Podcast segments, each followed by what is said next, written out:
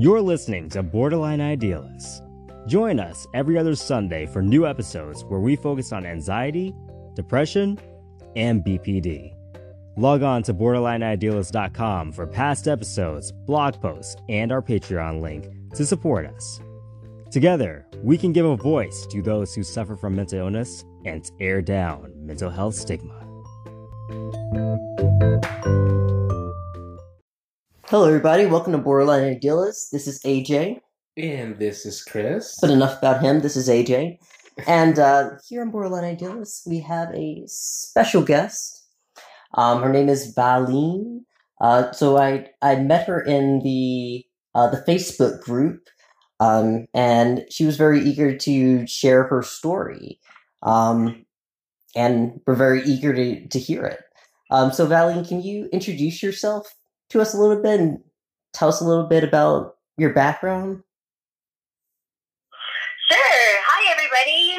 I'm Valine, and um, I am in Canada, and I've been just recently diagnosed with borderline personality disorder on May 31st, um, 2019. Mm-hmm. And you also yeah.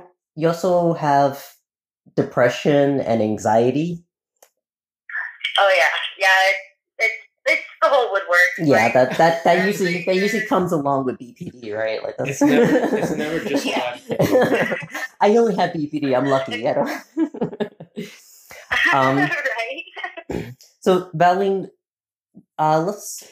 Go, oh yeah, go on, Chris. I was gonna say, um, May is um f- fairly recent. It hasn't even been a full year. I want to. I want to say May actually is. Um, I think that's National Border um, BPD Month. I want to really? say. Yeah, I think that's a. I think that's a thing. I want to say I I put up something on our Instagram or something about that. So maybe it's good luck. But I don't know. I don't know. I'm just looking at the silver lining out. Okay. Um, but Valerie, can let's I guess go back in time to before you were diagnosed with with BPD. Um, can you give us a, uh, a background about uh, how uh, what what led you to this diagnosis, or or um, I guess what what cues came up for you that hey something is not right with with the way um, yeah. I guess I'm reacting or or or acting, I guess. Yeah, yeah, for sure.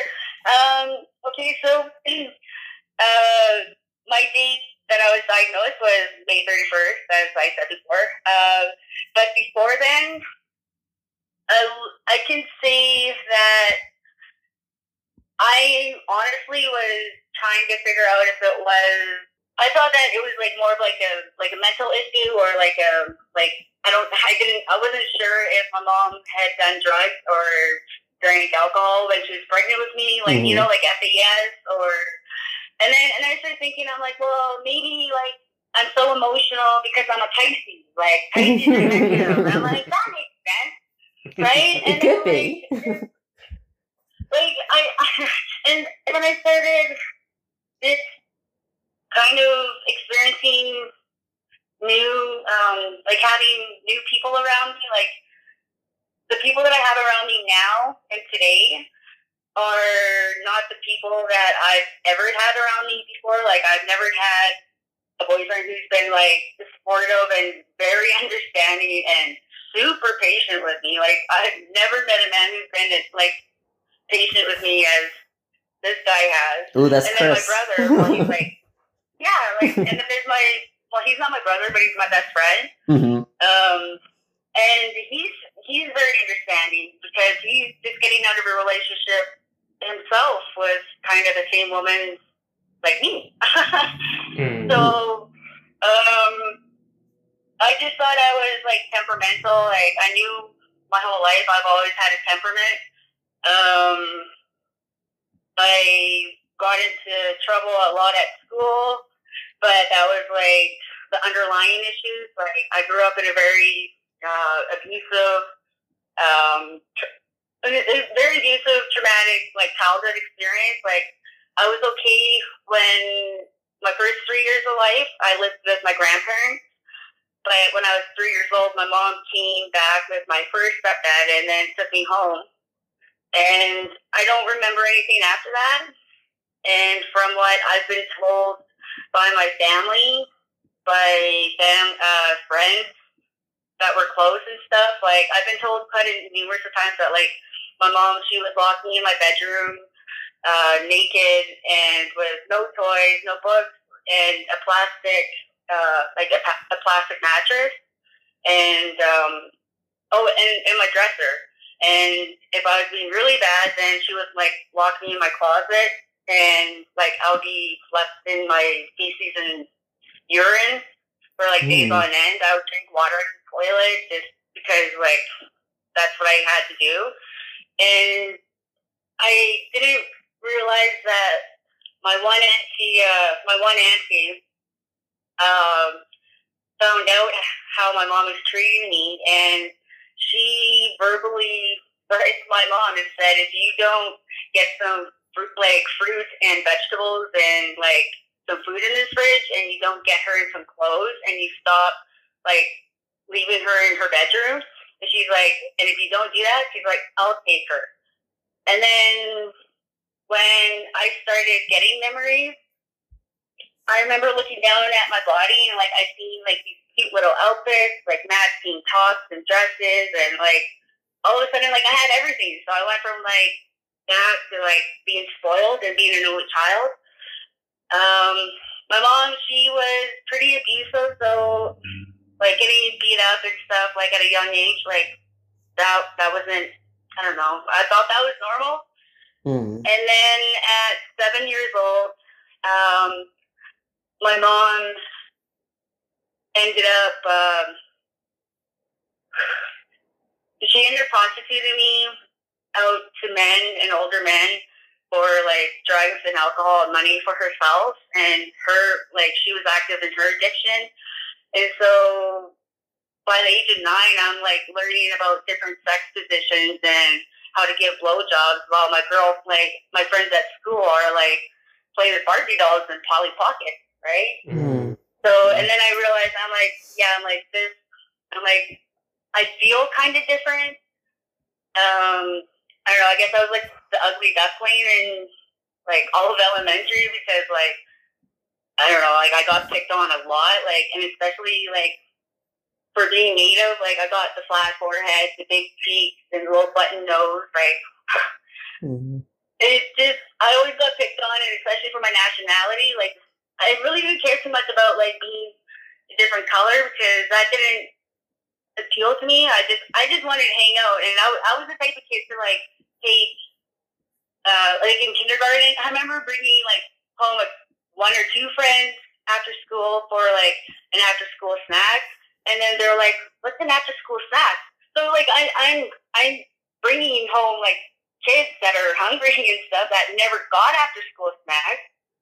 And like I like me helping someone like has been I don't know ingrained in me like at a young age. Uh, my mom she obvi- uh, she left the first stepdad and then she was with the next guy who was stepdad number two and um I didn't like him and I just thought I didn't like him because like I knew that he was like screwing my mom. like, and I'm like, Mm. and I, like I'm in my mom's bedroom window, and I'm like, I, uh, and I'm like, I'm glaring at this guy walking out, walking out to the cab at like six thirty in the morning, and I'm like, I'm like, you bugger. And then, but when I met him, I still didn't like him, and uh, he he started to sexually abuse me when I was nine. And then we moved in and we did the whole family thing. By the age of 12, I told her after school, like, it, like I was like being like, I don't know, like I, I was withdrawing and even I, I wasn't sure what was going on, but I just, I couldn't get rid of, um, like just, just this icky feeling. And my, I remember my mom told me, she's like, if you don't like someone that I'm dating, or if someone hurts you, tell me. And so Mhm. I did. And like I told her, and I'm like, Mom, this is what's going on. And I'm like, and he told me to tell you. And like without any emotion or any concern or she's like, okay, she's like, you're not going to finish your supper. You're going to take your school bag and then you're going to go to bed and you're going to do your homework. And then so when that dad number two came home, like she can she fed him supper. She like rolled a couple of joints and like I'm I'm eavesdropping obviously. Like I'm my ears Mhm. right up against the door in my bedroom, and she confronts him. And his reply was was she's lying that and I can tell you she's lying because she asked to go spend the night at so and so's place and I said no and that I was going to tell you to tell her to say no. So she's just trying to get back at me and blah blah blah. She believed him.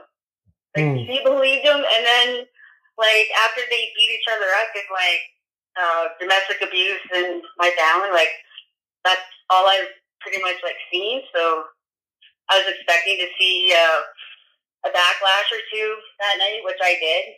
And then we ended up moving from Prince George, BC to Edmonton, Alberta. And I just turned 17. And my mom, she was a waitress or a cook at this one, um, I don't know, this like one dive bar, like where like the old people go and like just drink their coffee for like cheap coffee. And it's like in a really rough part of Edmonton. But she worked there and I worked at the McDonald's just a couple blocks down from her workplace. My school was a few blocks up from like we, we kept everything in like in order. So I would go home and uh or no, I would leave home in the morning, I would do my makeup on the bus, go to school full time. After school, hop on the bus, go down to my mom's work, drop off my uh, my school books, do my studying quickly, and then I would have to hop on the bus again and then go to my job. And then I got off work around like midnight, uh, twelve thirty, and then I would walk up to my mom's job. And by this time, she like she was always drunk, or she was always high, or she was in a blackout. And I would have to bring my mom home in that condition.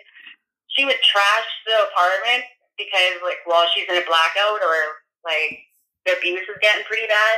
Mm. And so, like, I wouldn't, not once have I raised a hand to my mom or even like fist slapped or anything. Like, I, I, I can't do that. hmm But there is numerous times where like I would restrain her Hmm. to like to the point where she would like pass out, and then I would like bring her to bed. I would get her changed, and then I would go to bed, get a couple of hours sleep, like if I was lucky. Wake up the next morning, clean up the whole apartment before I left for school because if I didn't, I would I would get in trouble. So that was becoming too much, and the abuse was just getting way worse. Like it got to the point where like she would hold like she like she held a knife to my throat and I wasn't afraid when she was on top of me and like she said the words, I brought you into this world, I can take you out. hmm And so, and I'm like, in my head, I'm like, oh my god, please no, like, like what the, what do I do? And then, but verbally, like I put, I don't know if it was like just the like being in survival mode or the adrenaline. Like I'm like, do it. I'm like, just do it. I'm like, because I wasn't afraid to die. Like I would rather die and not deal with the abuse from her anymore. hmm And then once she got off of me, um, she passed out, and then I cleaned up, and then first thing she did, she woke up and she started at me. So I just, I left. I, I went to take a school bag of clothes, but she's like, I paid for those clothes, and she's like, I paid for that school bag, and she's like, that stays here. She's like, if you're leaving this house, and she's like, you're leaving this house with the clothes on your back. And I'm like, no problem. So I left home at 17, and I'm still pretty fresh to like the Edmonton area. I didn't know that the area that we were in was like the ghetto, like it was Hooker Alley. I had no idea Mm. about that. And my ex boyfriend, Travis, he was chasing me down like uh towards 118th Avenue. And then he's like, Come back, come back, girl. And then uh yeah, just I ended up hopping in I ended up hopping in this uh this truck and this truck this guy he asked me, Are you okay? And I'm like, Yeah, I'm okay and I'm like just he's like he's like, Do you need a ride? He he turned out to be a John, I guess, and he had a fetish for like native girls. So he take me, he took me back to his place, and like I I knew the drill. Like I just didn't know that I was prostituting already in Edmonton, and I did what I did. He gave me the bag of dope. He gave me eighty bucks, uh, sixty or eighty bucks, and then he gave me a piece of paper with his cell number on it the dope that we did earlier, I thought it was cocaine. It wasn't cocaine. It was it was crystal meth. Hmm. I didn't know what the heck that this was. I'm like, so yeah, like I was hooked, and then I was homeless for about a year, couch surfing, and then I met my soon-to-be ex-husband. Um, at actually actually at that guy's house, like our dope dealer, and he pretty much like wooed me off my feet. He was born in '61, and I'm born in '85, so there was quite the age age difference. Mm-hmm. Yeah, like, Wow. but just to me, like at the time, like I'm like. I don't care. Like I don't care what people say. Like age is or age is just a number. He loves me. I love him. And like I, I really thought that like that's what it was. And what got me to like actually fall in love with this guy was that he told me the first three days that we hung out, he didn't come on to me. He didn't hit on me. He didn't touch me or or anything. Hmm. And then like day three, and I, like I started to wonder, and I'm like, am I like just ugly or am I not as tight? Maybe he's And gay. I'm like, that's, that's what I was thinking. and so the trippy thing with my with my ex husband, he has he has like a he, he has this special ability. If you're thinking something, chances are he can hear it, Hmm. and like he'll ask you, it's like, "What do you say?" And you know you didn't say anything. It's like, "Oh, I didn't say anything." And then he'd ask, "Well, what were you thinking?"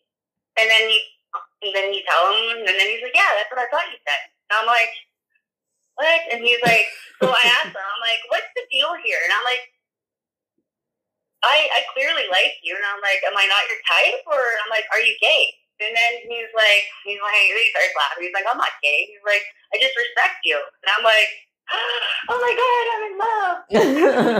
BPD, BPD. Right? Woo, woo, woo, woo. I've never been to this place before. yeah. it, it, was, it, was- it was it was quite it was quite the ride for the first seven years that we Mhm. were together because it was like drug induced, the the abuse, like just everything. Like it just and, oh wow. he, he's a next husband for a reason. Yeah. Um, but like we've been separated now for six years. We had um him and I had my or our oldest daughter. She's now she's going to be turning eleven. She lives with her dad in uh, in Fox Creek, which is a couple of hours away from where I am. And um, yeah, I I separated from him, and then I uh, I ran into the arms of another man because like that's that's not the impulsive thing to do, right? yeah. um, and then I actually thought I was head over heels for the boyfriend. And like six months into us dating, I got pregnant with baby number two. And so that that relationship lasted a year. I had complications with both pregnancies. Mhm. Um, my youngest daughter, she is now four years old, and she lives with her dad in Whitecourt, which is only an hour away from her older sister. And uh, I try to see them when I can. I'm I'm having issues with with with the boyfriend or whatever, but other than that, I'm I I've been kind of trying to like get myself in order, but I'm still I'm still unsure of like what is going on in my head or like what's wrong with me, you know, like Hmm. and it's like relationship to relationship to like this, and then I went like I think it was like about a year and a half. I went like on a big huge. Um, I'm just gonna be blunt about it. Like I went through like a big huge slut phase Mhm. and I was kind of all over the place. Like I Mhm. woke up in different towns, uh, in their police station, and I'm like, I'm waking up in that Fred Flintstone dress. Like I had no bra. Like all of my clothes is gone, but I'm wearing this Fred Flintstone dress, naked, and I don't recognize the jail cell.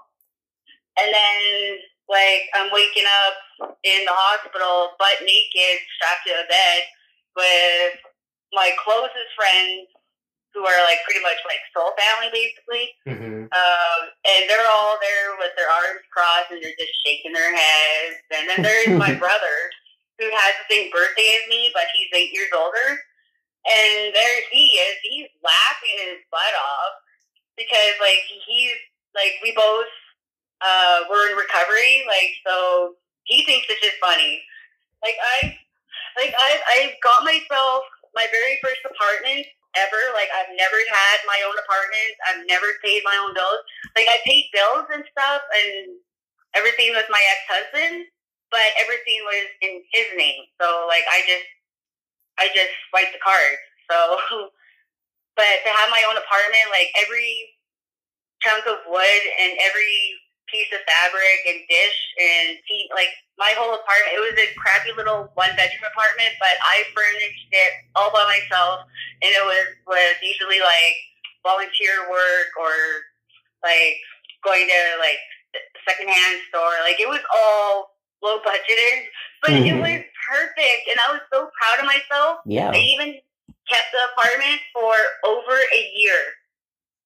And for, it, She's like, you don't understand. You don't understand. That's a year. yeah, like this is a huge thing for me. Yeah. Like, for someone like me to have my own place, like I was, I was pretty impressed. yeah, you're like, I'm making moves. I'm doing pretty good for myself. right?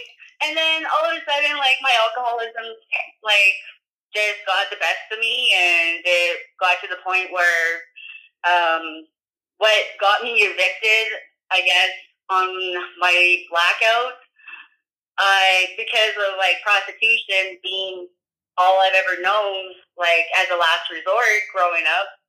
I guess when I blacked out, I figured that I should pros- I should like I should prostitute and make money to pay my rent because mm. I was like I was freaking out about my rent, but I was blacked out, and so I got naked, and I'm walking down the hallway in my apartment naked and offering my body for sex or like offering my body for for money because I need to pay my rent. And so the next morning when I woke up, or like the next afternoon, yeah, I, I woke up to a nice little two week eviction notice, and there goes the apartment. And then so I'm like couch again, and then I finally came here to Grande Prairie, Alberta. We're like northern Alberta. It's it's really nice, windy, but it's really nice.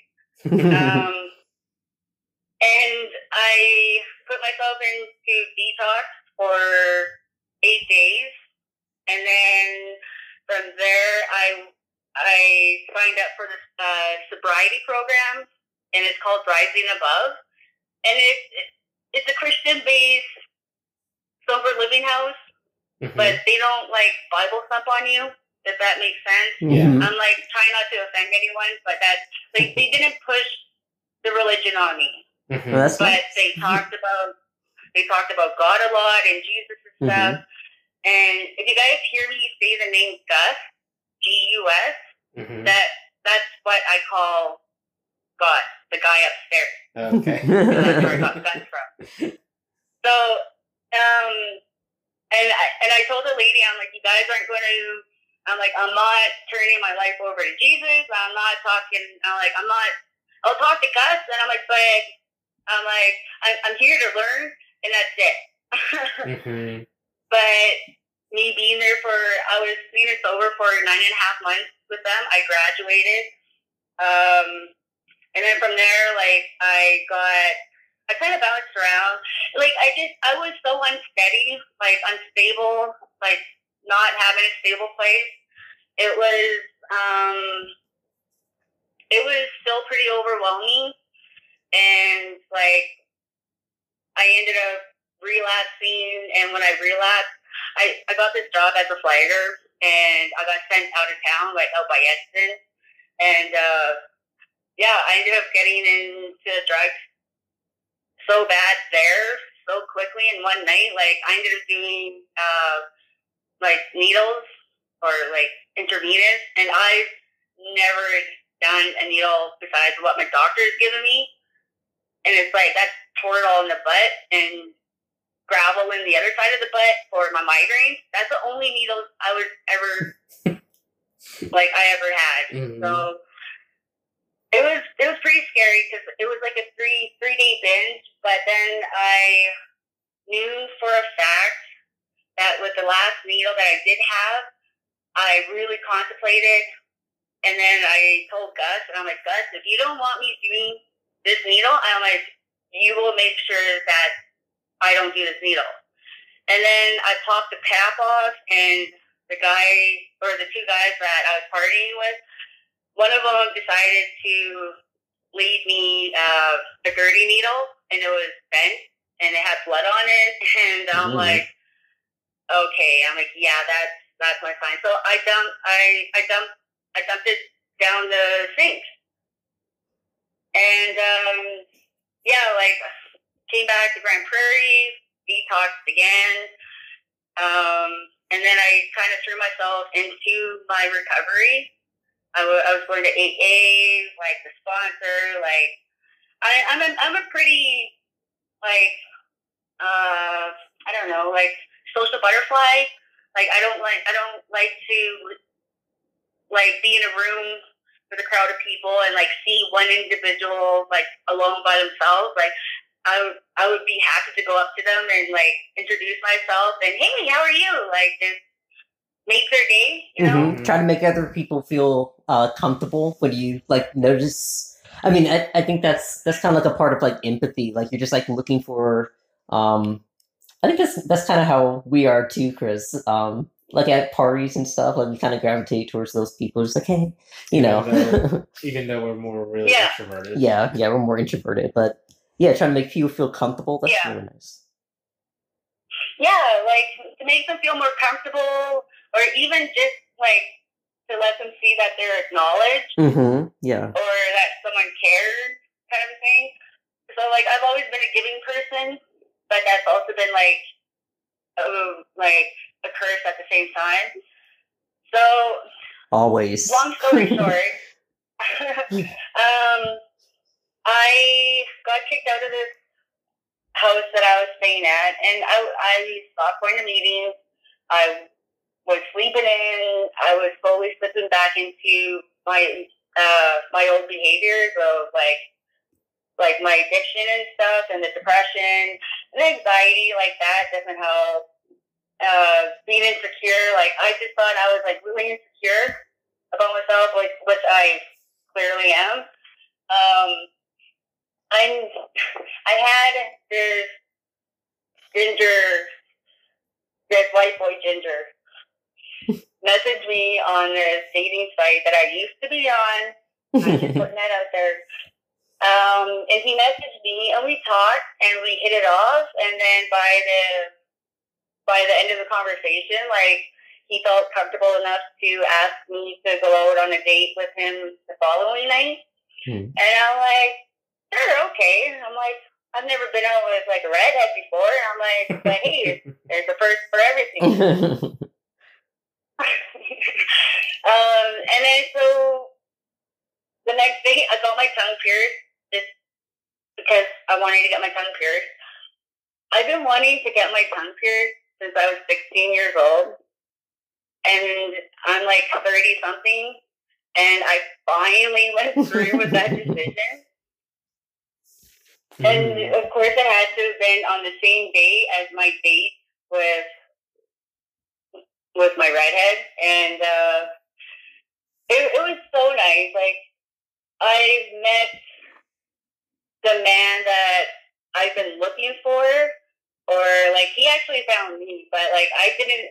I call him like the unicorn of men because like I don't know what the heck to do with him sometimes. Like he's patient with me, he's kind and understanding and very empathetic and like I know. he's Is that like scary? he's, he's just it is. it's terrifying. It's like, what's wrong with you? Oh no! It's like I, I didn't even ask him that. I'm like, what?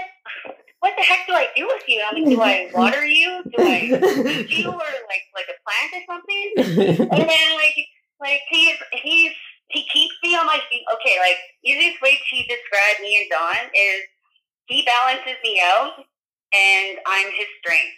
We are like the yin and yang basically. And uh, at first we weren't going to be boyfriend and girlfriend, but after a couple of weeks of being here at his place, like he said I could uh, come and get like get my shit together or sorry, get my stuff together and uh, he would help me and it wouldn't be a problem. And so yeah, like a couple weeks later he asked me out. And then in my head I'm thinking of his situation and then also in my head, I'm thinking, I'm like, should I really be like, should I really be dating? And I'm like, and then I started talking myself into it. I'm like, yeah, yeah, like it could be fun. And then so, and then like Don, he asked me, and I'm like, are you sure? And I'm like, you literally, you're you're pretty much like you're like fresh meat on the like in the singles area. And he's like, He's like, I, he's like, I know what I want, and he's like, and I want to date you, and he's like, and he's like, I don't care. He's like, I want to be with you. I'm like, okay, cool. and so, like, we've been dating since, and my jealousy is, I'm working on that today still. Um, But like, we've been together for just over a year. Like we literally just celebrated our first year um, in November. oh, congratulations. Thank you. And oh, he just corrected me. A Oh. year and three months. Wow. Wow. That see that's a Chris move. That's a Chris move. it's it, it's kind of a big deal because like I hmm will say I have I have had or oh, okay. Come on, say what you mean. Say I what thought- you mean. I thought I loved my husband and I thought I was madly in love with my boyfriend. I do. I care for them, but the things that I feel with Don, I have never in my entire life, besides the love for my kids, oh, and my cats, I, I've never yes, and the felt any cats. love towards a person. Yes. I have three cats and I love them. yeah, that's it's, I, I'm so bad too. Two's enough. yeah. I think um um, Oh, I was just gonna say, like, I think that's what um, what BPD can kind of do. Uh, it can make you, um, at least for me, it can make me like a, a lot of my relationships started with, you know, I'm going out on a date with somebody. Oh, you seem really nice. You're my boyfriend now. You know, it's very quick because I guess like Yeah. my my emotions can get, um, I can get really attached to somebody really quick. But you know, when I told Chris I loved him, I was just like. Oh, and by the way, I told a lot of people I loved them, like, you know, like the first day or stuff. And I, I waited two weeks, you know, and I couldn't wait any longer and take your time. But he's just like, uh oh. but I don't know. It just it feels weird Yeah. because I've told other people I love you and I thought I did, but then when I fell in love with Chris, I was just like, okay, well maybe I did. I like them a lot or I like something about them, but I don't think I I I don't know, the love wasn't the same that I that I have with him. So I I, I get where where you're Yeah. going. It's just like when you really fall in love, then you you really understand it, but you can't really communicate it to somebody to somebody else. Oh, oh man. Yeah, deep, totally. deep. Like, Yeah, like. I, I, I still, I, I still question Don. I'm like, what are you doing with me, man? I'm like, I'm so messed up. Like, I, okay. so funny, funny thing. Like, this is actually pretty. This is a great tip for the guys. Um, there is this poem on the internet, and I can't remember who it's by, but it's called "How" or "How to Love a Woman Who's Been to Hell and Back." Hmm. And even for you, even for you two, you guys should read it. It's super long. Okay, well, it's not super long, but it's, fairly lengthy. Oh, you're really selling it to us. It's super long. Yeah, but okay, okay. Let me. It's not super long. It's a I hate books. slightly lengthy, but the description, the description in this poem is so Mm. beautiful. Like it, it's just, it gets right down to like the rawness of what it's like to be with a woman who has been to hell and back. Because we're not easy to love at Mm. all. Like we're we're full of self doubt. We're full of like this and this and this. And it, I wrote it out, and um, like I wrote it out on paper, like in my printing. But Don asked me, he's like, "Did you write this for me?" And like, or like, "Did you write it?" And instantly, I'm like, "Yeah, I wrote it." I, I, I, I didn't. Like, I think I told him about two or three months after. Bill was on so much, and I'm like, "So, babe," and I'm like, "I love you," and he's like, "I love you too." I'm like, "But." I got something I need to tell you, and I came clean about that. I did, I wrote it, but I did not write. Those were not my words and I thought he was going to dump me. I, I like I thought all this crazy stuff, Aw. of course. And it wasn't even like that at all. Like he was he was like, Okay. He's like, Well, thank you for telling me the truth. And so what I did, um, you guys remember me telling you that I had written a speech to share my testimony about my life in Mhm. front of all those people? Yeah. Okay, so what I did, those were my words. And I gave him that speech from from that banquet as a replacement for the the fake the fake one. but it was really cool because Don told me he's like I actually took that he's like I took that to heart, like just the the poem itself. And he said he used it almost like a guiding tool. And when times were like pretty shaky with us, like he said he would go back and read this and he would remind himself like this is what it's like to love a woman who's been to hell and back. Oh. And then I'm like this he's He seems like I feel like it's like a high school kid again, you know? Like like he like se- he seems like some some kind of rare man that's in touch with his emotions. is, is it possible? like he's he's a freaking unicorn. He's a unicorn. He's a unicorn of men. But like like even even in, in our sex life, like it's oh, now we're getting to the good stuff. Yeah, yeah. I've, I've I've had some good times before. I've had some quite a few experiences, but like with him, and it's just me and him. Like just every time, you know, each time it just keeps getting better and better. Hmm. Like we're not like doing we're not doing anything like we're not like chains and whips and torture or whatever, but like just the closeness and I keep telling Donna, I'm like, this is this is like kind of weirding me out and I'm like, because I don't know what to do. And then he's like, just love me and don't cheat on me. I'm like, Okay, Um, okay. I'm like, I could do that. Well, I- and this man has seen the worst of me as well. Mhm. I guess my biggest fear, and is still my fear today, like the times that I had like meltdowns, or I'm not, I'm not sure what the proper term is, but like I would lose my, you know what, like I I would go, I would get to like raging out so bad, like where he's called the cops on me a few times, well, four times I think Mm. and like yeah like just and then i'm and then i'm freaking out in my head because i'm like i'm like he's he's gonna dump me and i'm like he's gonna be done with me and like uh at one point he did dump me but we ended up like working it back out and stuff and what our breaking point in our relationship was Mhm. was um, because of the abuse that I was putting him through, like the emotional, mental, and physical abuse that I was putting him through. Mhm. Because, like, I don't know how to communicate. I've never been taught that.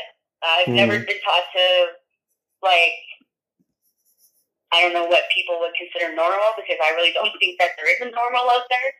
Um, just, I knew that we came from two different worlds and Mhm. he was okay with that. Like he, he's not judgmental at all. Like he's he's pretty understanding. But we ended up uh, we just about ended up going to uh, to the point where I was going to dump him, and I ended up going into the kitchen instead, and I grabbed a paring knife. I the man that I've been with had been welders my brother's a welder, my stepdad's a welder, like so like I know how to keep knives sharp and I always I've al- I've always have and that morning I did sharpen my knife not and like not with that purpose just that oh my knives are dull. I'm gonna sharpen them. And then Don and I got into an argument and he didn't think I was serious about committing suicide. And this this is off the drugs. This is off the booze my psychiatrist has put had put me on um, a new medication, and this medication did not work for me because by day three, that's when I took that paring knife, and I I was ready to go, guys. Like I figured, I'm like, yeah, screw it. I'm just gonna like slit my arm open. There's gonna be blood squirting everywhere. I'm gonna get dizzy. I'm gonna pass out, and then I'm never gonna wake up. Like it was, it was the greatest plan ever. I just split my arm, but then when there wasn't lots of blood, I wasn't getting dizzy. I'm still standing there looking at my my my boyfriend, and now like half half my forearm is like it. It. I knew in that millisecond that I needed to understand that I was not meant to die on my terms. Mm.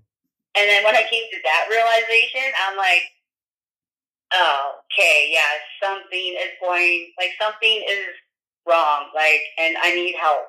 And so when I got to the hospital, I got 31 staples, and, and the doctor said it was a clean cut, like, I didn't cut, it, it was a clean cut, like, he said it was, like, it was a miracle. Yeah, and there's, like, six, like, six drops of blood in the kitchen. Mm. You know, Wow. like it just like Gus did not want me going going away. So um, after that day, that's when I was diagnosed with uh, borderline personality disorder, and I'm not saying it's been smooth sail since, but like for me and Don, like he hasn't called the cops on me since. Um, I take my medication daily. Um, I have I keep my support system pretty close. Like I'm in contact with my support system. I go to this uh, counseling for um, for traumatic like sexual experience. It's called PACE. I can't remember what it stands for, but um, yeah. And I talked to my inner healer from Rise and Above. Like she she's just like the intense version of counseling but it is so intense. It's like running a marathon. Hmm. And then like after like after the after the session, I'm like I have to sleep for like the rest of the day. Like it's it's so exhausting emotionally mentally. But they they helped me with the tools to like I keep thinking back of what it was like for me living at that sober place and I keep thinking it's like, okay, I don't need to overreact. I don't need to make a big deal out of this.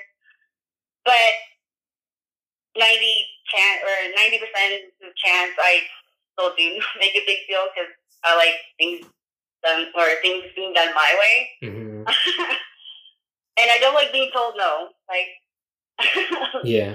um, just uh, I don't know. I'm I feel like I'm awake, but I'm more like just kind of stumbling around awake because like I got two supportive friends that I live with, my boyfriend and, and my brother, and at the same time, like they've like we're we're coming together, and I'll have like I don't know like a hissy fit or something, but it's a little bit more tolerable.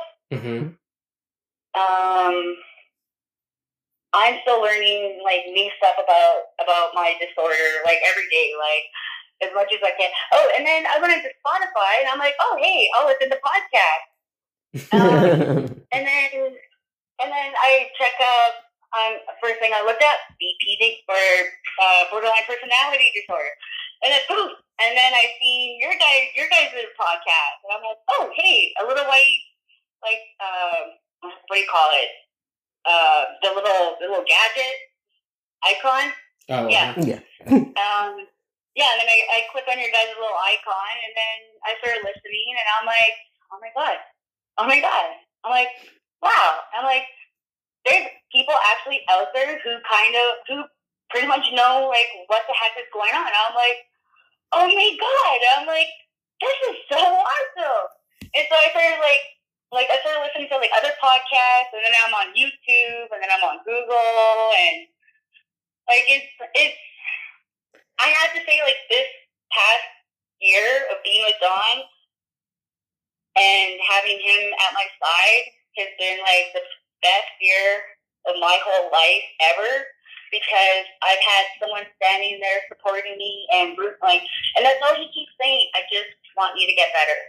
Like Mhm. he doesn't he doesn't worry about like my meltdowns or my blowouts or like any of that. I'm trying to be a little bit more self aware of other people and especially my brother being here. Mm-hmm. Um uh because well he's not my best friend, Kyle, he is it okay? Okay, so he was dating my best friend for a year or two. And her and I are so much alike, but we're so different. Like she's like the pretty Barbie doll native, and I'm just like the I'm just like the dud native. Easiest way to put it. I found I found my girlfriend to be so much more prettier, and like, but we hung out and we were like we were like two peas in a pot, and then I didn't realize that she was the way that I was Mm. like with the temperament, the blowouts, the attacking the boyfriend first, like what gets me is that like any every time that I have physically gone after my boyfriend, afterwards, like when he would calm me down or like when we are in that he just said we'd have great makeup sex. um, like, like he would, uh, he just totally just lost my train of thought. but Kyle, Kyle ended up getting himself out of this relationship, and he loves her. Like even to this day, he loves her, but he he had to he had to get out, and I was so happy and proud of him for doing that. And then he showed up on our door two days after when we seen him, and like yeah, like he's been here with us since, and so I really, I've been like talking to Gus, and I'm like, dude, okay, and I'm like, you gave me this great guy, and I'm like, and then all of a sudden, you bring back one of my friends who I haven't seen for like a year, and uh, and my best friend knows exactly what Don is going through because he just got out of that kind of a relationship. And so that started making me think, you know, I'm like, I have to be a better woman. Like I want to be a better woman. Like not not not just for Don, not for like everyone else, but for me because I know what kind of um, potential I have. I know what kind of gifts I have, and I've got something to offer. Yes. And I don't know what it is, whether it's like a smile or a hug or like a kiss in the butt or something. Like, I know, like, they're helping me realize that. And then, like, uh, Kyle, he's got, um, he's, he's got experience and knowledge, um, with, uh, like, with mental health, like, for, like, with himself and obviously with his ex-girlfriend now. And, and he's a pretty smart guy. So, like, I'm like, I'm just seeing the stones being placed underneath my feet as I'm taking a step. If that Mm. makes any sense, that's like the best analogy that I could come up with. Mm-hmm. And like seeing the people that Gus is putting into my life, like Don, Kyle, my best friend Anne, who's also my sponsor, like it it's pretty it's pretty cool. Like I'm not by any means like close to like fixing myself and I don't think I like if I am fixable, but I know that I have hope. And now that I know like being diagnosed properly, like I- I've been undiagnosed my whole life. That's like thirty something years of like thinking that I was just like messed up in the head that bad or that I Mhm. just had that bad of a temperament or like, you know, like I always felt like an oddball. Yeah. I'm I think I'm at my happiest now than I like like I said before than like I ever have. So Yeah, It sounds like you were yeah, like, uh, like before you were you know self medicating and um you know doing um doing what a lot of people do just doing doing your best To get you by. know yeah your best you know because you know one i mean you didn't you didn't ask to be born you know? And then two you know you didn't you didn't ask for all this this other stuff that that your your mom brought into your life and what happened to come into your life but you had to deal with it and you did the best that you could Yeah. and you took the paths that that you had to take and you know thankfully you came out alive on the other end you're still alive and able to to talk about it and look back at it and sort of be like you know that that was something that that happened and i can kind of take that with me and and grow from it so i think that's the well, well, exactly. Like that's pretty much like like how I do look at my situation and my in my life. Like how I look at it now, though, and like having already experienced being able to share my testimony with so many people, and the the cool thing with that is that like uh, like Grande Prairie is how many, how many people? Sixteen. Six, okay, like 70, 80,000 people, roughly. So, like, there's quite a bit of people here, but I've had quite a few people come up to me and know me from my testimony, right? Mhm. And, like, they're like, oh, like, it, it, it was so touching. Or this one girl that came up to me, uh, I went to her job, actually, and she was working at Tim Hortons. And I'm, I'm standing there waiting for my coffee, and I'm like, la, la, la, la, like, like just off of my own little world. And then this young girl is just staring at me, and I'm like looking around, and then I'm like wiping my nose, thinking I had a booger or or like did I have yogurt on my chin? And then I'm like, hi. And then I'm like, do I know you? She's like, And she's like, "Mm, no. She's like, but are you Val? And I'm like, yeah. And I'm like, how do I know you? She's like, she's like, were you the one that shared your story? And I'm like, yeah. I'm like, were you there? She's like, yes. And like, she just, her face just lit right up. Like, and she had something to tell me. And the cool thing was is that she told me because of her hearing hearing my testimony that night. She ended up putting her grandmother or her grandmother, her father and her uncle behind bars because she was being uh, sexually abused by them. Mm. And um, a few months later, I run into her again, like at the mall. And then all of a sudden, like she's engaged. He's found like the perfect man for her. Like she's so happy. She's pregnant. And the biggest thing that stuck out in like the conversation with her was that she's like, listening to your story helped me. She's like, I want to thank you. She's like, because if I didn't hear your story, like, she's like, I would have been able to have gotten myself out of the shame and guilt. And like, I, I would still probably be in a bad situation. And I'm like, oh my goodness. Like, everything that I went through did not go in vain. Just to know that even if I could help one person just sharing my story, none of that went in vain. You know what I mean? Yeah. Like everything that happened, it had to happen. It had to happen for me to get to where I am today. Everything that I went through as a kid, it had to happen to get to where I am today. I was gonna say, I think what's important is that you're making a conscious decision to do something positive, you know, not only for yourself, but for, like you said, to help other people, using w- your experiences as uh, um, as a tool to motivate or inspire other people to, so that they don't go through the same experiences you did. Yes, exactly. Like that's that's all I could hope for, right? And like I, I don't, I don't like I don't want um like any fame or anything from it. Like that's like not even crossed my mind. But I, I even prayed before you guys even called, and I'm like, God, like.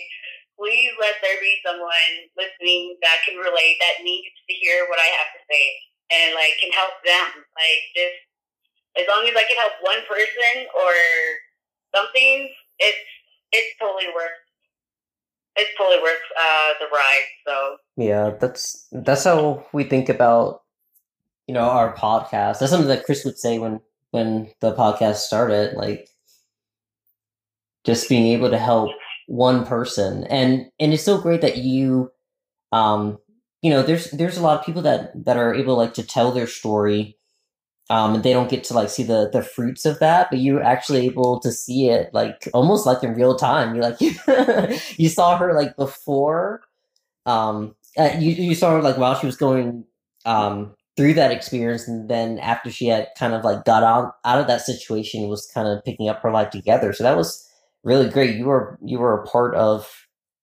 um her healing and her, and her story and that's that's Yeah. really powerful Oh. so oh of course somebody somebody's going to hear this episode uh, yeah, I think of course somebody's going to hear this episode and and relate to it. Um, what I mean, something that we've also learned is that not not everybody, um, not everybody that that listens to something, uh, you don't always you know meet them or always hear from them like how how thankful they are.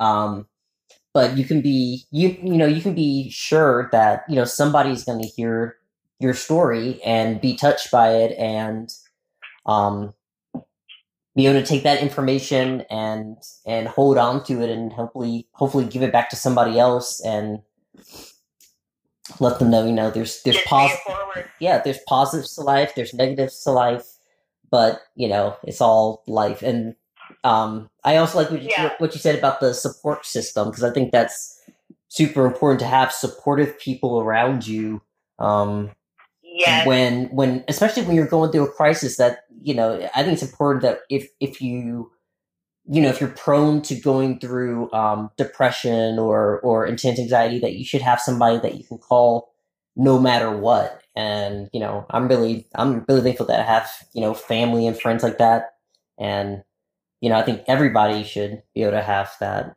um but Yeah. that, Unfortunately, I was gonna, you know, it's really tragic. You know, uh, oftentimes, especially to hear like your story, where it's family, you know, um, that kind of didn't give you the what you needed as a ch- as a child. But you know, um, Yeah. one thing that I sort of, I I I I was lucky enough to have, you know, parents. My mom, um, mainly that kind of looked after me and stuff. But one thing that I, I think Yeah. is that people forget or maybe not be con or um, aware is that you know we have our, our our main family and our blood family, but then we also have a secondary family that we have a choosing of, and those are the people that can be some for some people those are the only families we have you know? If our family if we're, we're fortunate to be born in a not so good family that abuses us or doesn't provide us with security and love that that we need, we can make our own family that can substitute the one we were born into, and it's great Yeah, that you were able to brother find and a small sister. right. You were able to find somebody who who was there for you and to provide that for you. Um, Yeah. because uh, like Ajani said, that's the biggest important. That's one of like one of the biggest. Um, what how do you call it? Uh, help is that when you when you're dealing with mental illness, it's like the support system that you have around you is what really helps a lot in getting you um, the help that you need, but also maintaining. Um, and oh maintain that what um the way- maintaining you on that track, I guess. yeah and I Because was I mean, I, I, Yeah. there's been so many instances with Ajani where uh, we've had instances where he's gotten off his medication or he gets through uh, a bad point Yeah. and he's just really down. And then it's, you know, how do you find yourself? It's a lot more work if you have to work within yourself to get yourself out of it. it's it's a it's a motive um a motivator. It's like you know if you have a um if you have somebody that you really care about, or if you know if you have a child or, or something, you're gonna you know think a little. You might think twice about you know doing something. I mean, there have been times where I was just like, um, because I, I I used to like to self mutilate, and I'm like, oh, I really want to do it. Oh my gosh! And then you know what comes to my mind, Chris. Like, what is what is Chris's reaction gonna be? He's not gonna be pleased. Yeah. He's probably going to be angry at me and be like, and then of course, you know, after I think you you sort of said this um earlier, it, it's sort of like like when you're in the moment, you're like, yeah, I'm gonna do this, and then after you get done, you're just like, oh, why did I do that? and then now you have this scar for the rest of your life, and you're just the scar that you have to like carry around. You're just like, dang, it was just a, a momentary stressful situation. I had to go and do something like that's that's just gonna alter me forever. I'm Just gonna you know, just being so dramatic, but you're just trying to, you know, deal with that. But it just gives you, um, having those people in your life just gives you a, uh, you're like, well, maybe, you know, I want to do this, but, you know, there is somebody who's going to say, why didn't you call me? You know, why didn't you call me? Why didn't you reach Yeah. out to me? Yeah. so it's to hold me accountable. Yeah. Right. So um, now that um, after your diagnosis, um, you've it, you're you've, you said you you've been taking medication. Is that correct? Yeah. And um, Yeah. you're it, are you seeing like a, a therapist regularly, or Um. is that part of your? Yeah. Yeah. I well, I'm not sure if, like what her title is, but Mhm. like she, um, it, it's a traumatic or sexual traumatic um experience for women. Mhm. and they have like a whole bunch of different counselors, men and women, and um, they it's it's it's pretty intense counseling, Mhm. and like I'm trying, I'm just getting back into it, like with it being the new year, Yeah. but like having like the best support, like I I was I was blessed enough to have Don find me, and then Don and I go like find Kyle, like you know, like Mhm. like Gus has this group together for a reason. And there's times where like I'm having a steady day or like like like we, we're starting to like read up on each other a little bit more, you know, Mhm. like like with gestures or the tone of their voice or like like their their actions or something. So like we we try to pick each other up Mhm. where someone is like I don't know, like lacking or like needs extra help. Mhm. So like we try to keep each other up and going, and like we keep. Uh, actually, Kyle and I and Don, we were just talking about um, uh, about depression because like we all we all can relate, and and then we started telling like kind of writing ourselves out to each other, like, oh, okay, well, watch for this. If I start doing this or this or this, like, let's go out for a walk in the neighborhood or like out in nature or Mm. something. Like, Yeah. like we're we're trying to encourage each other, That's and great.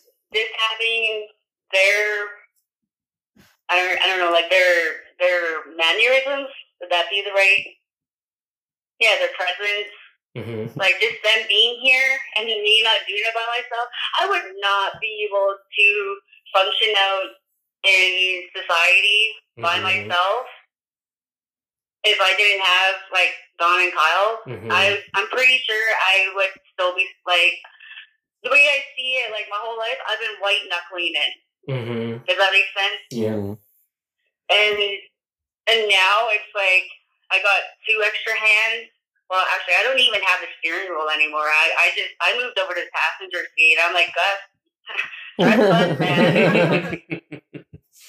like Jesus, take the And wheel. Um, right? Like, oh, Gus, is it Gus so, take the wheel? Like, it's but but that's what I mean. Like I I see and I feel like my world or like my little world like shifting like Mhm. like people's energy to uh, situations in our life but like i'm content in my life where i'm at right at the moment because i haven't ever felt safe or um, being content like i'm going to be finished i got a couple of assessments that i need to finish up Mhm. and I'm getting my driver's my driver's license renewed. Um, I actually have applied for this um, to go back to school, and it's uh, it's called uh, Women Building Futures, and it's like there's 18 women that get picked to do this 18 week course Mm. and we get all our safety tickets. We get all like all knowledge that we need, and we are put in five different trades: electrician, plumbing, uh, Oh. welding, carpentry, and pipe fitting. Hmm. And we get we get to try all five of them, so that way they see which woman is stronger in what trade. Yeah. And then after when we graduate, then they help us with our resume. They help us get a job, and then yeah, then we become alumni. So So it I'm sounds just like in a the great beginning program. process of Yeah. like yeah, like it's so I'm, I'm just in the beginning process of getting my assessments done. Yeah. But other than that, like if someone would have said like yeah, before your 35th birthday, you're going to be going back to school. I would have like laughed at their face. It's like, yeah, right. but like, I have, I, I'm still, even just talking about it now, like, I'm still kind of like flabbergasted at times. Like when I'm sitting here watching the guys, they're just like BSing with each other.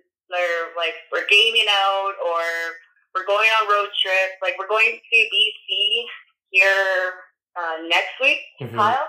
Yeah, we're going to we're going to BC next week for a grandfather's memorial, and it was going to be just me and Don, and I'm like, I'm really excited because Don is so white, and I, I don't I don't mean to say that like I don't mean to sound racist because like I'm not. I I'm brown, so so like if you're black, you're black. You're but like whatever. And but he's so white, and I'm taking him back to re- a reserve full of a whole bunch of other Indians that don't know him, that aren't white. And then on top of that, right?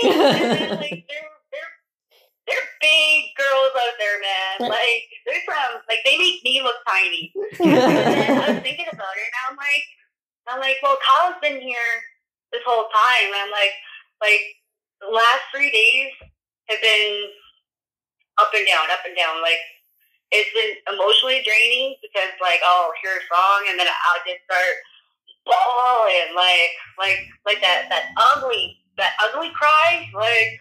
"Ah." And then like I'll cry, and then I'll, I'll I'll keep reminding myself it's okay to feel these feelings, and I'm trying not to be so hard on myself, and I just like I'll get through it. Yeah. But Well, Kyle is is a pretty big part of like my support system, so I didn't want to go back to BC alone, right. like just me and Don. right. So yeah, Kyle's gonna be our third wheel.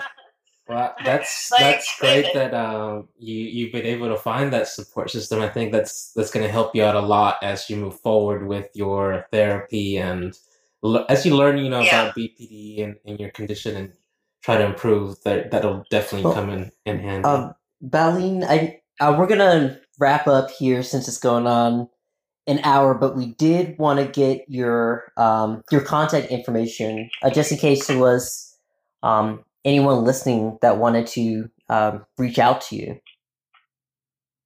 Oh, for sure. Um, if anyone wants to get a hold of me on Instagram, and my Instagram on my name on that, I'm pretty sure is all ca- all small letters. Mama Bug 2009, okay. and yeah, I'm I'm okay.